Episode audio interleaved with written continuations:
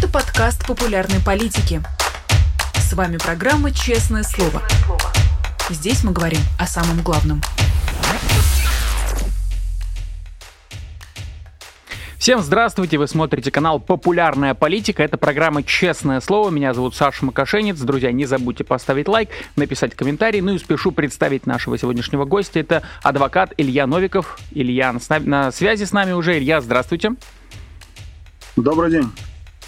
А, Илья, ну давайте сразу так перейдем э, к вопросам. Наверное, самая актуальная тема. Речь про вот это шокирующее видео, которое буквально на, прошлый, э, на прошлых выходных распространилось. Э, речь про ролики, где украинский военнопленный говорит «Слава Украине!». После этого его расстреливают, причем он безоружный в этот момент. А нам, зрителям, понятно, что это убийство и вообще военное преступление, но какие этапы должны быть пройдены, чтобы это было доказано уже на международном уровне как военное преступление, и сколько вообще это может времени занять? Ну, давайте, прежде чем начать на этот вопрос, у нас много таких разговоров было в эфирах, в том числе и ваших. Угу. А давайте все-таки подумаем, зачем вам нужен ответ на этот вопрос. Вот, вот что вы хотите получить. Допустим, я вам скажу, что это займет два года, там будет стоить 100 тысяч долларов э, и потребует там работы группы из 20 исследователей. Вот, вот этот ответ, он какую, какую пользу приносит? Что он нам помогает понять об этой войне и о том, как она идет? А вам не кажется, что это просто дает некий, ну, как бы статус, что действительно международный орган признал, что есть доказательства, что это видео трижды подтверждено, и статус военного преступления на это будет указывать. То есть это будет, ну, все-таки некий авторитет, может быть, для обывателя российского тоже иметь. Не будет. Мы Почему? в начале этой войны, а, мы с моими коллегами, украинскими юристами, да не только украинскими, этим много кто занимался, у нас была такая концепция, что если а, начать методично, последовательно собирать факты, которые, а, ну, как мы юристы аккуратно говорим, нам, нам полагается к каждому своему тезису добавлять предположительно до тех пор, пока не доказано обратное, бла-бла-бла, вот это все. Но так или иначе, если мы будем собирать аккуратно факты того, какие военные преступления совершались российскими военными, не только военными, а, против украинцев в феврале 22 года, в марте 22 года, в апреле 22 года, то вот это все а, потом ляжет в основу какого-то вывода международного сообщества. Будет это вывод суда, или это будет вывод какого-то, не знаю чего, там, Генассамблеи ООН. И, в принципе, все это так и есть, все это правильно. Я не думаю, что наша работа или работа наших коллег прошла впустую. Потом это все пригодится. Просто не надо а, поддерживать себе иллюзию, что а, вот это как-то радикально меняет ситуацию, что вот, вот до тех пор, пока это видео не обработали, не признали его каким-то какой-то официальным органом, было что-то одно, а потом станет что-то другое. А война, которая у нас сейчас идет, она в самом разгаре. Она еще будет длиться много месяцев. Если там Путина убьют его в бункере, да, или там он внезапно помрет от какой-то непонятной болезни, что, в общем, тоже будет значить, что его убьют, если этого чуда не случится, то эта война с нами еще на много месяцев. И нет таких людей просто ни в России, ни где-то в мире, ни в Украине тем более, которые вот до этой истории вот с этим расстрелянным э, военнопленным а, думали что-то одно, а вот потом будут думать что-то другое. Особенно, если об этом скажет какой-то авторитетный международный орган. Понимаете? Вот, вот не стоит так вопрос абсолютно. Преступления, которые совершаются, военные преступления, и не только расстрелы военнопленных. И вообще, там, мы уже язык стерли до мозоли, говоря о том, что вся эта война — одно большое военное преступление. Это агрессивная война в 21 веке с целью захвата территорий и с такими э, сильными вайбами геноцида на этих самых территориях, которые удалось захватить. Временно оккупировано, как официально называют Украину. Россия считает, что это там ее исконная земля. Вот это все э, ни для кого уже не новость. И люди, которые за э, уже сейчас, сколько там, скоро 13 месяцев этой войны, что-то еще не поняли, я не думаю, что они не поняли. Они, я думаю, что они все прекрасно понимают, но им нравится говорить вот для себя, там, для своего душевного спокойствия, для каких-то своих корыстных целей, которым нравится говорить, что Россия права, Россия замечательная, молодец, все, мы воюем с, наци- с нацистами, мы всех победим. На них не произойдет впечатление никакой вывод, никакого сообщества, никакого уровня. То есть это, это разговор, он уводит нас в сторону от сути. Да? Вот когда мы начинаем сейчас э, считать на калькуляторе, там, сколько там займет преследование конкретного преступления, которое попало в наше поле зрения, Э, при том, что у нас нет возможности говорить о других пленных, которых расстреляли там, где не было видеокамеры, случаи точно были. Да, мы, мы не сомневаемся в этом. Я не думаю, что кто-то из наших зрителей сомневается. Там, или думаю, что ну вот да, вот это единичный случай, который попал в кадр, но, но вообще-то это не происходит. Конечно, происходит. это разговор беспредметный, у нас уводит не туда. Вот давайте контролировать себя и одергивать себя каждый раз, когда нам хочется поговорить о послевоенной юстиции вот в таком ключе, сколько это займет времени. Давайте возвращаться на грешную землю. Ну и не говоря уже о том, что шансы конкретно э, вот этих людей, которые там стреляли в этого человека, который его снимал, я не знаю, было это один или разные люди, и сколько там стрелял, один или несколько. Но шансы конкретно этих людей привлечь к суду после войны, они очень сильно ограничиваются тем, что эти люди имеют очень мало шансов дожить до конца Судьба что российского чмобика, что российского вагнеровца, она, в общем, тяжелая и жизнь короткая. И даже если мы в какие-то короткие сроки, вот по сравнению с сегодняшним днем, э, поймем, установим, кто конкретно стрелял, кто снимал, откуда это видео, но даже за ближайшие недели там, да, шансы, что никого из них не останется в живых, они крайне высокие. Поэтому говорить о том, сколько займет времени привлечения к ответственности, да, может быть много, а, а может быть уже привлекли к ответственности, да, может быть уже никого нет живых. И говорить об этом, как будто мы там сидим спокойно и расследуем какое-нибудь убийство, как комиссар Мигре, у которого там в запасе 5 лет до пенсии, вот он поедет к себе в, в домик в Провансе и выращивает гладиолусы. Да, вот послевоенная юстиция, она не работает. Илья, тогда такой вопрос, э, на ваш взгляд, о чем тогда важно говорить вот в нынешней точке? Понятно, что общество по-своему реагирует, если оно видит какой-то вот такие шокирующие кадры, в первую очередь начинают, начинаются обсуждения именно этого. А это может быть, может быть важно, а может быть и не важно. А что вот в нынешней точке, если обсуждение, там, сколько времени займет этот судебный процесс, не важно, что тогда важно обсуждать? А, важно говорить о том, что будет после этой войны. То есть, конечно, война, война важна сама по себе, но это подразумевается. Да, вот все, о чем мы сейчас говорим, когда мы говорим о там, последнем фильме каком-нибудь, да, или какой-нибудь новой книжке, или какой-нибудь новой музыке, мы все это делаем на фоне войны, и война над всем этим нависает. Если человек может настолько абстрагироваться от, от того, что эта война есть, что просто забыть о ней, ну, я не знаю, как это вообще... Я завидую, наверное, такому человеку. Но э, важно говорить о том, что будет после. Вот для украинского общества эта история с этим военным, она, а, конечно, определенный камертон, потому что люди, а, с одной стороны, всех это всколыхнуло, да, моя, моя лента вся пол, полностью вот на, за последние двое суток состоит из а, портретов или, или стоп-кадров, да, или полных видео с этим расстрелом, из слов «Слава Украине», которые были его последние слова, из слов «Героям слава», которые являются вот отзывом на, на этот клич, да, «Слава Украине», «Героям слава», потому что все это знают, не нужно кому объяснить.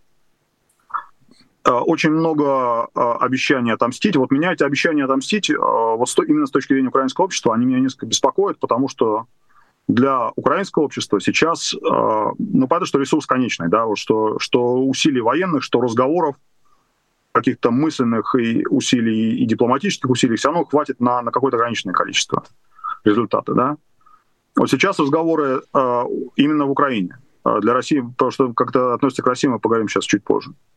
Но для Украины разговоры о наказании и отомщении, они уводят в сторону от, а, наверное, самого важного вопроса этой войны, от того, а, что Украина раз а, в несколько поколений, может быть, даже в первый раз за все это время, с, с какого-нибудь 17 века, если считать, да, появился серьезный шанс по результатам этой войны вот убрать этот призрак, нависающий вот постоянно угрозой с северо-востока на, на, над своей территорией, что есть шанс, он пока небольшой, он не то, что не гарантированный, пока еще очень далеко от этого. Но есть шанс, что в результате вот этого видео в том числе, в результате э, видео с украинскими детьми, в результате видео с украинскими сожженными городами, выработается такой консенсус э, у политиков, у европейских, у американских, ну и там прочих мировых, хотя прочие мировые в данном случае значит меньше, чем Европа и Америка. Может выработаться консенсус, что нет, все-таки, все-таки, наверное, хватит России, да, все-таки там пусть будет какая-нибудь э, какая-нибудь вот этот, пусть этот пазл распадется на несколько кусков. Там, пусть Сибирь будет отдельно, а та часть, которая ближе к Европе отдельно, может быть, Кавказ отдельно. Давайте уже не будем искусственно, после того, как все это закончится, после того, как убьют Путина, давайте не будем говорить, что ну давайте снова перезагрузку. Вот там сейчас, сейчас будет какая-то новая ситуация, придут новые люди, все это можно будет убрать. Пока настроение ровно такое, да. Пока настроение, что Путин плохой, да, его сообщники плохие, мы их накажем, а дальше Россия станет на новый рейс. И вот для Украины это будет означать потенциально, мы не знаем, что там будет через сто лет, но потенциально это будет означать, что внуки тех людей, которые сейчас э, которых сейчас убивают э, российские солдаты, они снова пойдут воевать, потому что э, память крепка, да, Сталин с нами, точно так же, как все эти слезливые деды через сто лет будут вспоминать, как, как, какой Владимир Владимирович был хороший, как на него там э, зря на него клеветали, а он, он добра хотел, да, вот, вот это все, вся эта дрянь, она исключительно живучая. Вот если, если Россия останется жить одним куском, Может, она пойдет в сторону демократии и свободы, а может, не пойдет. Вот если не пойдет, это будет означать, что нынешнее поколение украинцев эту болячку оставило наследство следующим поколениям, а есть шанс, что это будет не так. Для России, соответственно, наоборот. Да? Вот если вы сидите, я, не знаю, откуда вы, из какого города вы со мной говорите сейчас. Вряд ли из Москвы. Не из Москвы, Вильнюс. Из Тбилиси? А, Вильнюс, да. Но нас смотрит какое-то количество людей из Москвы. Вот для людей из Москвы понятно, что них свой интерес, у них своя шкура, они совершенно не обязаны а, в таком прагматическом ключе ставить себя на место украинцев, они, наоборот, могут думать о том, что можно сейчас сделать, чтобы этот консенсус, что а, России нужно эти куски порвать, да, чтобы все-таки не сформировался или сформировался в каком-то более мягком варианте.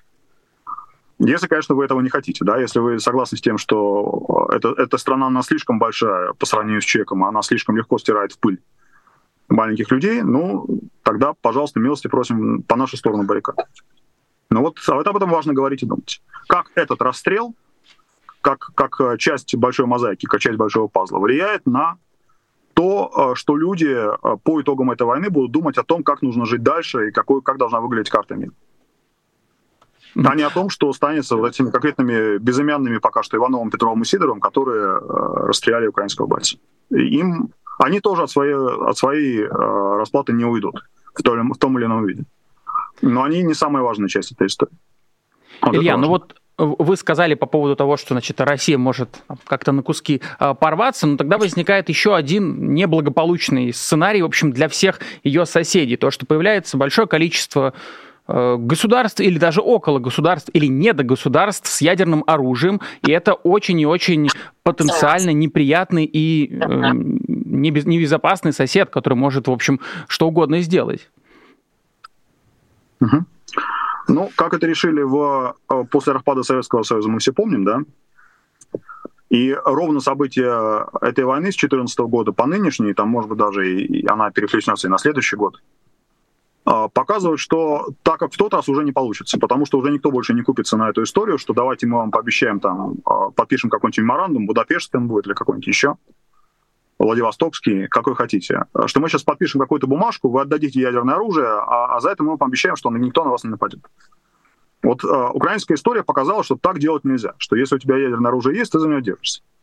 Но это вопрос того, э, а, собственно, как будет этот распад происходить.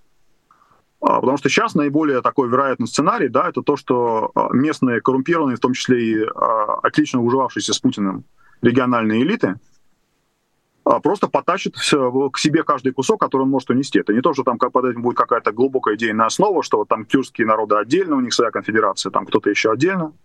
Это вообще все, скорее всего, не будет иметь тот... Это, может быть, будет идти по какими-то похожими лозунгами, но суть будет такая, что вот ты сидишь там у себя, большой, большой хозяин какого-то своего маленького хутора. И это этот хутор, который тебе по силам утащить, сожрать и переварить, ты его тащишь в свою сторону. В этом контексте ядерное оружие, но оно не очень вписывается, да. Ты, скорее всего, просто за то, чтобы от тебя отстали, чтобы про тебя не стали выяснять, в какой степени ты э, в эту войну помогал Путину, а просто дали тебе значит, спокойно уползти вот эту свою нору и начать переваривать свою отдельную Костромскую область. Ты легко отдашь все, что у тебя есть, там, просто, просто понимая, что ядерное оружие Костромской области это не по размеру, а вот как раз э, обещание, что тебя лично бандита Васю не тронут, там, да, или губернатора Петю, или там какого-нибудь э, депутата Сашу, да, э, это, это вполне реальная история. Все равно же все, все эти военные со своими базами, своими ракетными подлодками, все равно они находятся на, на какой-то части вот этой российской территории. Когда все это начнет ползти по швам, ну, трудно будет одним военным, там, да, без, без какой-то базы, без какого-то понимания, кто они и из-за кого они сейчас будут воевать, трудно будет все это удержать. Поэтому я бы не э, циклился на этом ядерном оружии. Мы в первые дни войны думали про ядерное оружие очень много. Там, да, ударят ли по Киеву, что будет вообще, начнется ли Третья мировая война. Ну, как видите, не началась. А, и, может быть, это ядерное оружие, в конце концов, и не такой уж большой, а, не такая уж большая, небольшой элемент этого всего рисунка. Мы просто Илья, вам не, не кажется, думать, что это что-то настолько что, что вот все вокруг этого вертится. А может быть и нет. А вам не кажется, что такая риторика о том, что вот, значит, Россия может распасться, она может повлиять на немалое количество россиян, которые в итоге будут воспринимать и начнут воспринимать эту войну как народную, что вот, дескать, наших бьют, да родину хотят... Так это же эскалация Нет. конфликта. Нужно из какого-то очень благополучного места смотреть на то, что происходит сейчас в Украине, чтобы бояться эскалации конфликта. Для человека, который сидит в окопе, на которого идут вот эти э, вагнеровцы, да, просто толпами, мясо за мясом, толпа за толпой. Э, для него любая эскалация, которая означает, что эти вагнеровцы будут заниматься чем-то еще в каком-то другом месте, это хорошо. И, и не надо думать, что как только произносится слово эскалация, все хватаются за голову в ужасе. Ау, что ж такое, мы не хотим эскалации, боже мой. Да нет. Э, для э, Украины, которая воюет одна, э, эскалация, которая будет означать, что российские ресурсы будут тратиться на где-то еще, и по России будет бить кто-то еще, это, это, это прекрасная новость, это замечательная новость. Я просто не... Это не претензия, да, это, это просто попробуйте надеть на себя вот эту шляпу другого человека и, и посмотреть на, на это с другой точки зрения. Будет ли восприниматься россиянами это все как война народная? Не будет. Ну, какая разница, да? Вот мы, в принципе, я думаю, что Россия так усилит организованных, по крайней мере, да, а, там, если 100 человек встанут с дивана вооружаться вилами, которые у них есть, и пойдут куда-то там добровольно, потому что России матушке что-то угрожает, это не изменит радикальную ситуацию по сравнению с тем, что есть. Вот на, на, на то, чтобы снабжать хоть как-то по минимуму учителя вообще не учить, а просто там сажать в вагоны, а, отвозить э, куда-то там в Ростовскую область, потом сажать на, на пазики, отвозить под Бахмут и там утилизировать. А вот в таком режиме э, расходовать своих людей Россия, в принципе, сейчас уже достигла чего-то близкого к максимуму. Поэтому, ну, хотите воспринимать как народную войну, ну, воспринимайте, ну, какая, как, нам-то какая разница. Uh-huh. А, просто, ну, давай, давайте вот цинично, да, вот чтобы, чтобы это звучало максимально цинично. Хотите воспринимать это как народную войну, воспринимайте. Значит, она поглотит и вас тоже. А, Илья, вот я также заметил, что в последний месяц э, военные эксперты, журналисты много говорят о скором контрнаступлении Украины.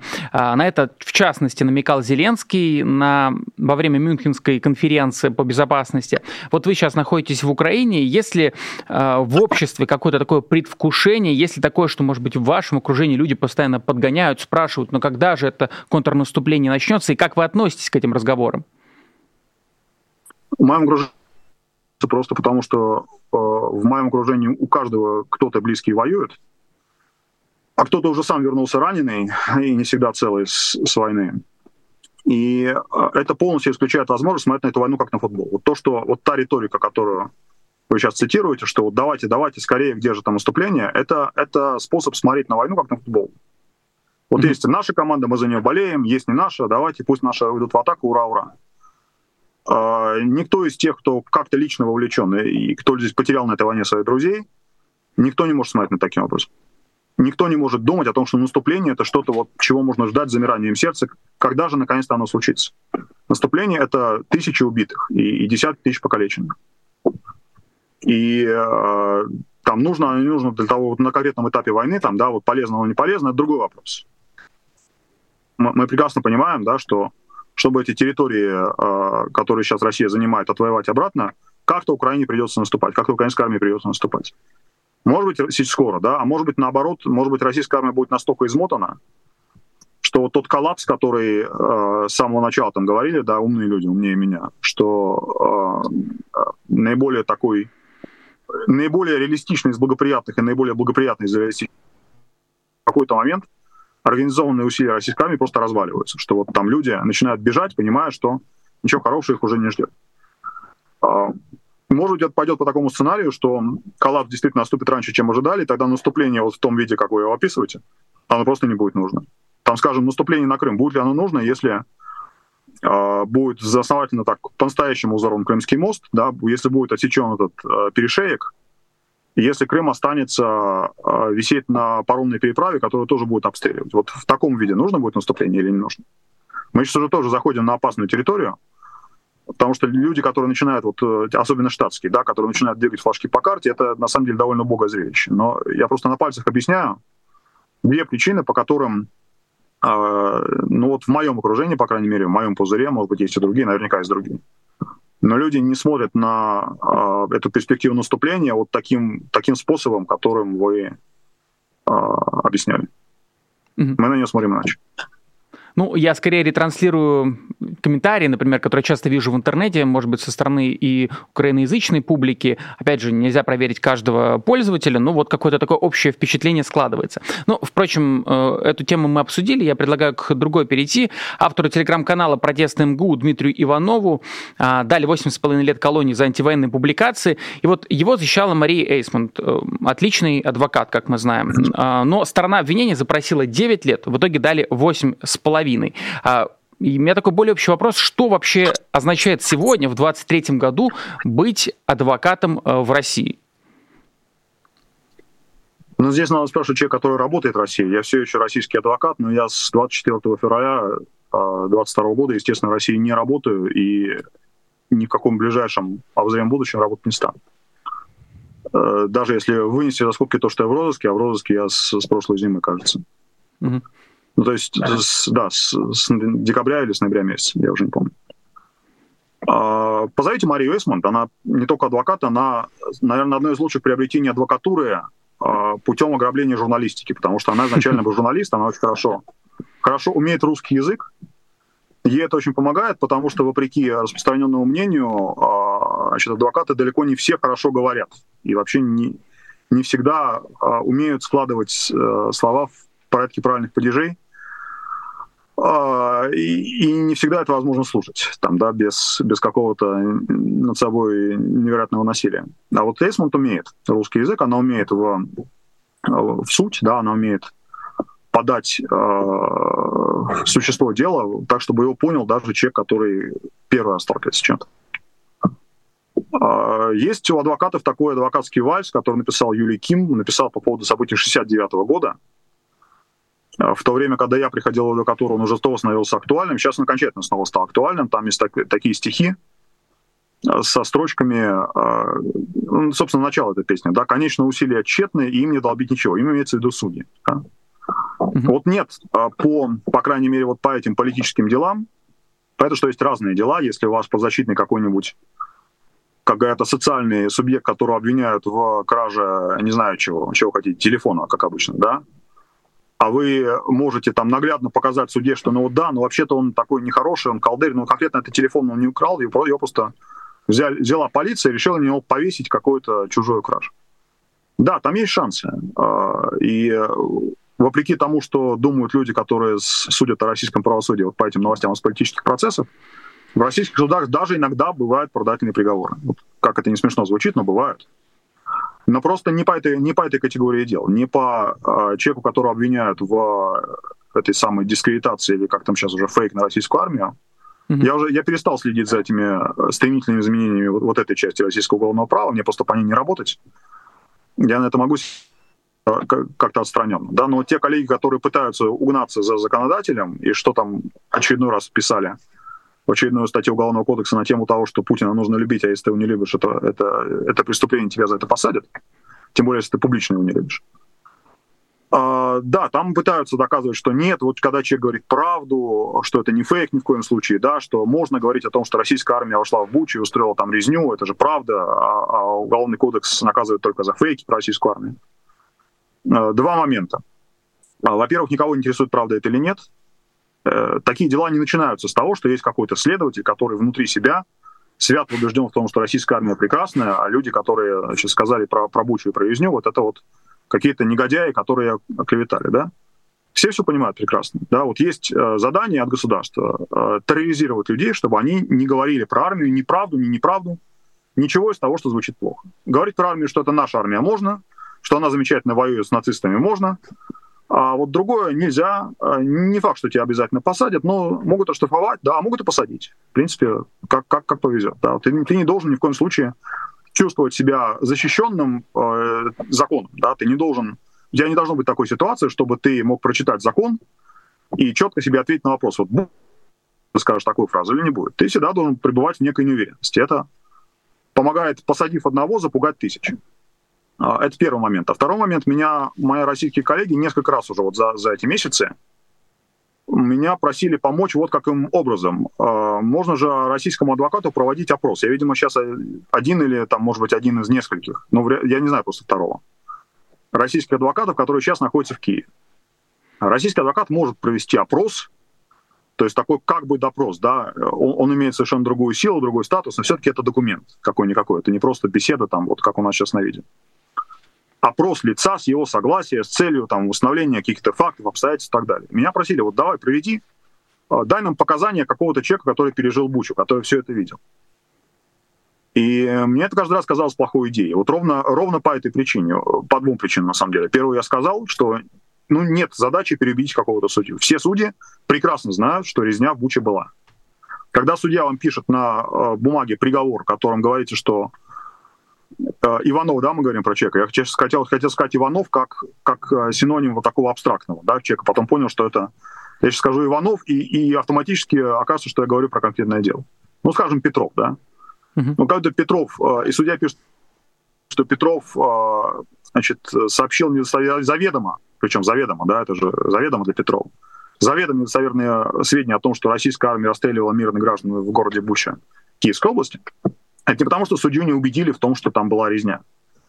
Потому что судья знает, что вот ему поручено написать такой приговор, чтобы эта трава не росла. А, а вторая причина, а, ну вот, э, может быть, российский юрист, да, он может на это посмотреть глазами, отчасти глазами российского законодателя. Вот есть такой российский законодатель, депутаты Государственной Думы, все эти там, как их зовут, сенаторы Совета Федерации, президент, который подписывает закон, вот они все вместе собрались, ну не в одной комнате, но там последовательно, да, в три приема, собрались и решили, что э, сообщать публично фейки про российскую армию это плохо.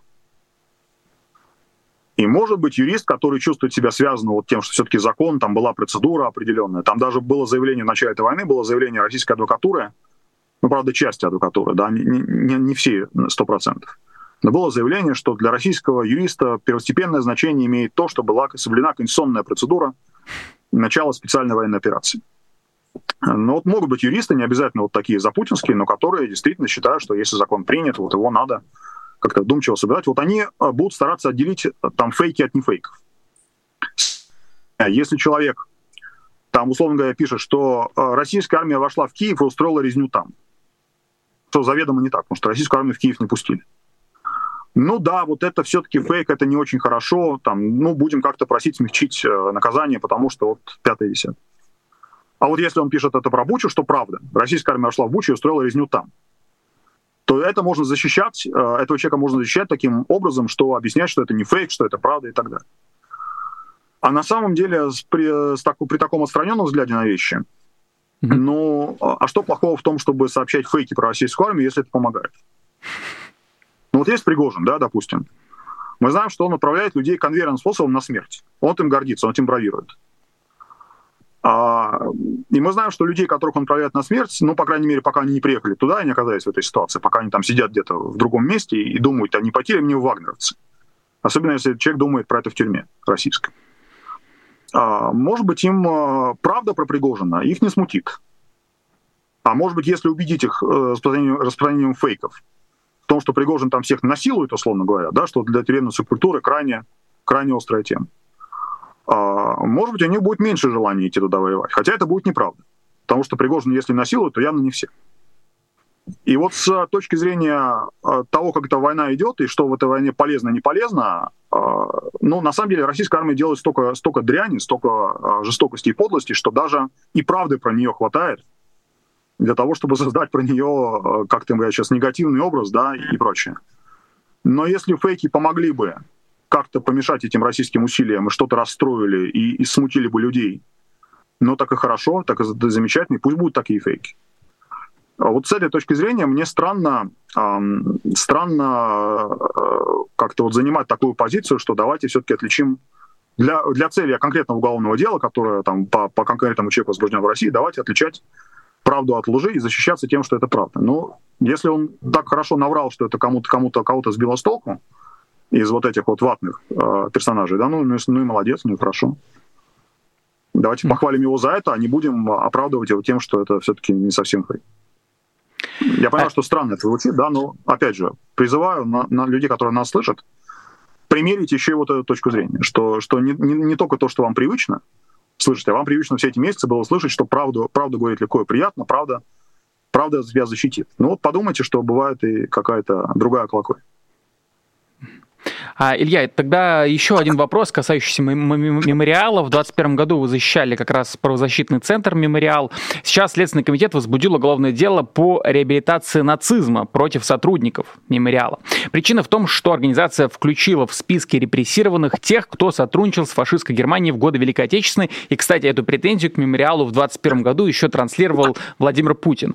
А, давайте вот так э, издалека начнем, наивный вопрос задам. Насколько, на ваш взгляд, справедлива эта претензия с точки зрения юриспруденции, может быть? И насколько? Угу.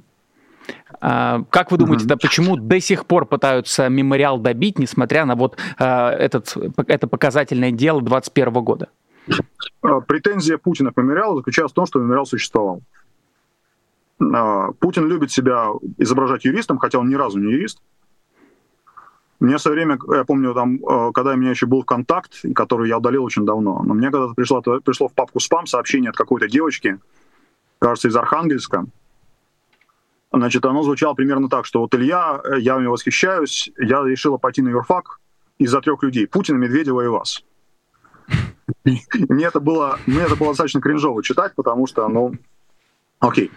Но Путин любит себя изображать юристом. Когда у него есть э, желание не просто там кого-то э, задавить, задушить, замучить, а при этом еще публично на эту тему высказаться, он обязательно себе находит вот какой-то такой способ симулировать как бы юридическими словами, совершенно не, не отвлекаясь на то, что там за этими словами стоит, это вообще правильно это или неправильно, но как-то вот симулировать в этих терминах, чтобы это звучало как, как речь юриста, что он наезжает на кого-то не просто так, а потому что для этого есть какие-то основания. Значит, давайте сразу все, что сказал Путин, просто об это забудем, да, а, это не важно. Он, он, это человек говорит, чтобы врать, чтобы обманывать. Если он говорит дважды два четыре, это для того, чтобы расслабились, распустили уши, и следующую его фразу про то, что дважды два четыре, а Украине нацисты, пропустили вот как-то так э, мимо ушей, да. Э, не важно, что сказал Путин. Что было с мемориалом? Мемориал, э, в, ну, по крайней мере, та его часть, которая занимается исторической справедливостью, потому что мемориал же еще очень много занимался правозащитой в реальном времени. И понятно, что людей типа Путина и людей из окружения Путина его самого, их страшно раздражали обе эти вещи. Им очень не нравилось, что кто-то говорит, что при Сталине были репрессии, потому что Сталин чем дальше, тем больше является вот этой вот скрепой, опорой и, и моделью. И, конечно, им нравилось, что кто-то про них говорит, что при них репрессии. А мемориал занимался и тем, и другим. И в данном случае, когда мы в декабре 2021 года с моими коллегами обсуждали, а как вот, как вот нам строить защиту мемориала, как нам себя вести на процессе в Мосгорсуде. Но мы в том числе приняли такое решение, что мы не будем пытаться э, настоять на проведении э, там э, определенной повторной экспертизы по мотивам того, что написали люди из Минюста, по очень простой причине. Меня, меня выбило из... У меня был звонок сейчас входящий. Не-не, вас слышно, вас слышно. Чуть-чуть выбило, вы уже с нами. Да. Мы, имея возможность вот как-то вот пойти по формальному пути до конца или обрезать этот сюжет и просто пожать плечами и сказать, что да нет, Минюст, Минюст он какую-то ерунду говорит, давайте об этом не будем, а давайте вот, вот о чем-то следующем. Понимаю прекрасно, что если Минюст закрепится в, в рамках нашего процесса, каким-то липовым, пусть, да, пусть даже абсолютно высосанным с пальца, но какой, каким-то мнением э, экспертизы, установившей, что действительно мемориал распространял вот такие-то вот сведения, которые носят такой-то характер, то это просто чревато уголовными делами немедленно сейчас, вот по, по завершении этого процесса. Мы понимали прекрасно, что нам не удастся спасти мемориал от решения Мосгорсуда, а потом Верховного суда о ликвидации его как организации. Но малую задачу, по крайней мере, снять риски с сотрудников мемориала, которые на тот момент Тогда еще до войны еще очень многие думали, что из России получится не уезжать. А вот снять или уменьшить риски для этих людей можно было попытаться. Но мы попытались, в итоге так, так тогда и получилось. Но вам лучше, конечно, спросить у мемориальцев, потому что я тоже с 24 февраля, я не, я не работаю в том числе по этому делу. Это было мое последнее дело в России, процесс мемориала. Вам лучше, конечно, спрашивать у самих мемориальцев, как они сейчас эту ситуацию видят. И там кто, кто из тех людей, которые потенциально оказываются под этим делом, кто сейчас в безопасности, а кто, может быть, решил пойти по такому нелегкому пути, оставаться, да, и, и своим телом останавливать вот эти пути, попасть кого-то еще. А, Илья, вот у нас довольно часто в чате спрашивают про Егора Жукова, и я понимаю, что, наверное, и вас не раз спрашивали. А, в 2019 году вы защищали этого политактивиста. А, вы сейчас как-то с ним связь поддерживаете или нет? Я с ним последний раз разговаривал, по-моему, в 2021 году. Я не помню, да, по-моему, за всю войну мы, мы не списывались, поэтому ничего не могу сказать. А, и что он говорил, если это не секрет? Мы просто, у нас была, у него была программа в эфире тогда еще «Живого эхо Москвы». Угу.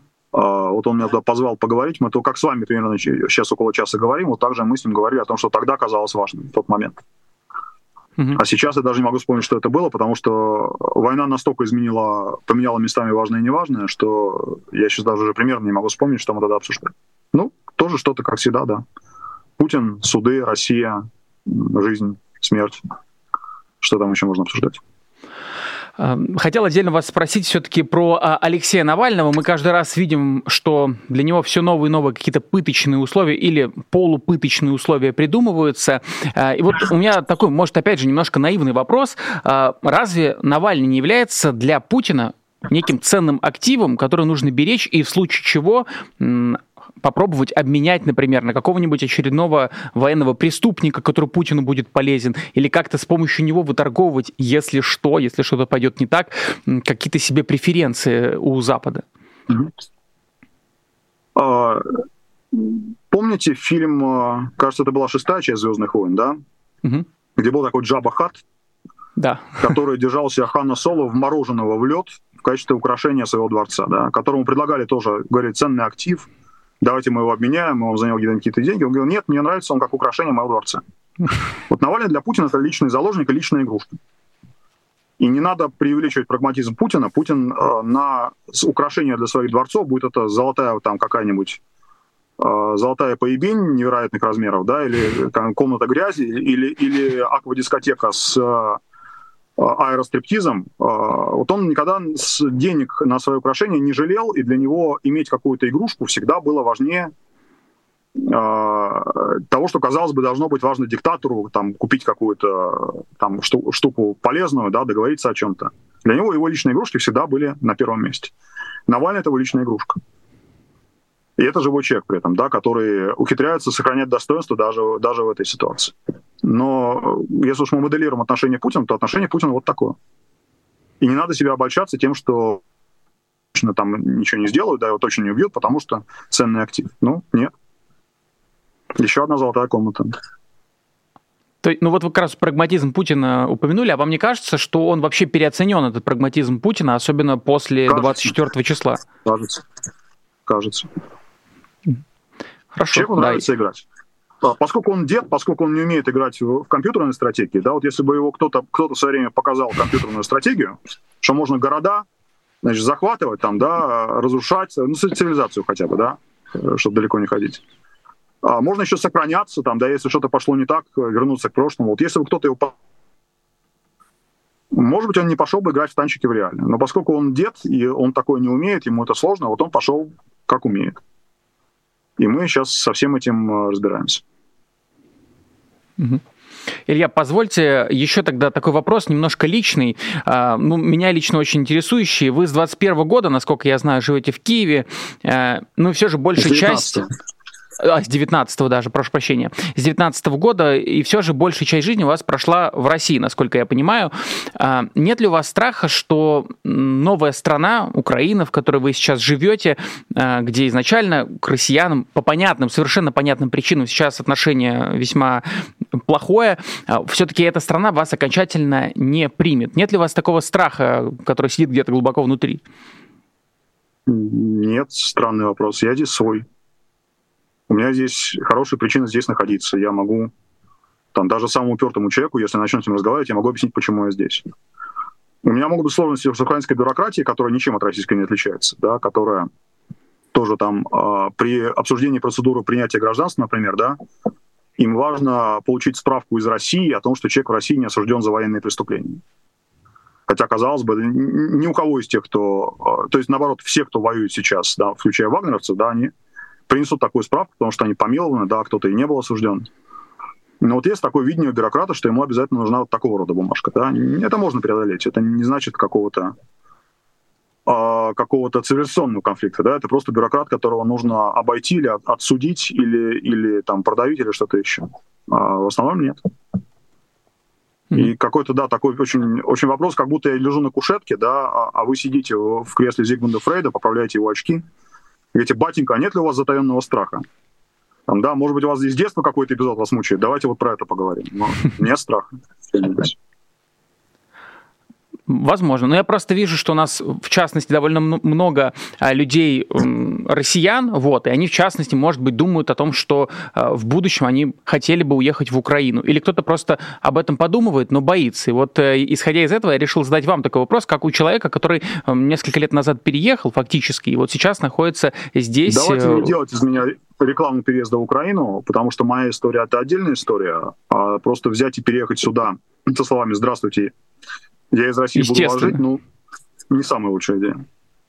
Да, я, я прекрасно понимаю, и вряд ли это можно сделать так просто, и, как бы, наверное, это не совсем уместно э, обсуждать в нынешних условиях, но скорее я просто транслирую, что иногда вижу, в частности, в нашем э, чате, где вы, друзья, уважаемые, можете задавать ваши вопросы. Позвольте, я пару вопросов из чата в том числе э, задам.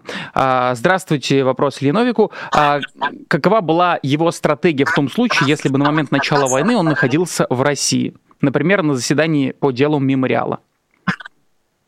Ну, такое легко могло случиться, мы не, мы не знали эту дату. Ну, точнее, не очень легко, да, если бы...